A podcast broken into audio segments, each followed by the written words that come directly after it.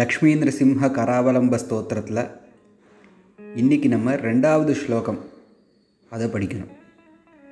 இந்த ஸ்லோகத்தில் நரசிம்ஹர் லக்ஷ்மிக்கு பிரியமான நாயகனாக இருக்கார். பிரம்மாதி தேவர்களால் வணங்கப்படுகிறார் அப்படிங்கிற ரெண்டு விஷயத்தை பிரதானமாக சொல்கிறார் அதை கொஞ்சம் கவிநயத்தோடு சொல்லணும்.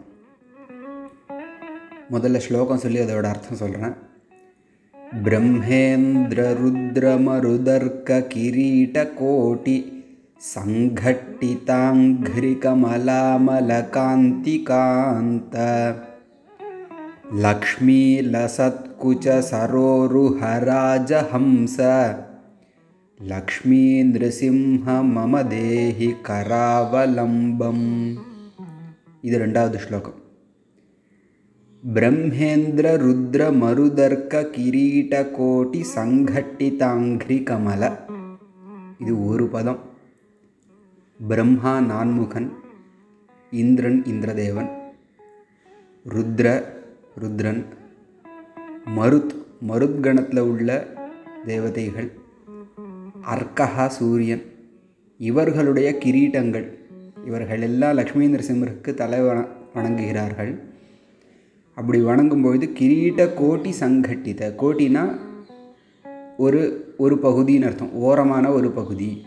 கோடியில் வீடு இருக்குது தெருக்கோடியிலன்னு சொல்கிறோம் இல்லையா? அந்த கோட்டி. அந்த கோட்டியினால் சங்கட்டித. இப்படி படக்கூடிய அங்கிரி கமல திருவடி தாமரையை கொண்டவன். எல்லாரும் வணங்குகிறார்கள் மதிக்கிறார்கள்னு அர்த்தம். அமல காந்தி காந்த. களங்கமில்லாத பிரகாசம் காந்திகி அதனால் பிரகாசிப்பவர் மிளிர்பவர். லக்ஷ்மி லசத் குச்ச சரோருஹ ராஜஹம்ச. லக்ஷ்மி பிராட்டி. அவளுடைய லசத் பிரகாசிக்கக்கூடிய சிறந்து விளங்கக்கூடிய மிகவும் அழகான. குச்ச சரோருஹ ராஜஹம்ச. குச்சம்னா மார்பகம். சரோருகம்னா தாமரை. தாமரை போன்ற அழகான மார்பகங்கள். இப்போ தாமரைக்கு ஹம்சம் போல் அன்னப்பறவை போல் இருப்பவர். எப்படி ஒரு அன்னப்பறவை ராஜஹம்சம்? தாமரை பூவுடன் கொஞ்சி விளையாடி மகிழுமோ? அதை மாதிரி பிராட்டி இடத்தில் ஆனந்திப்பவர் அப்படின்னு அர்த்தம். அப்படிப்பட்ட நிருசிம்ஹனே மம எனக்கு கராவலம்பம் தேகி கைப்பிடித்தலை நீ கொடுக்க வேண்டும். நான் கரை சேருவதற்கு நீ சப்போர்ட் கொடுக்கணும்.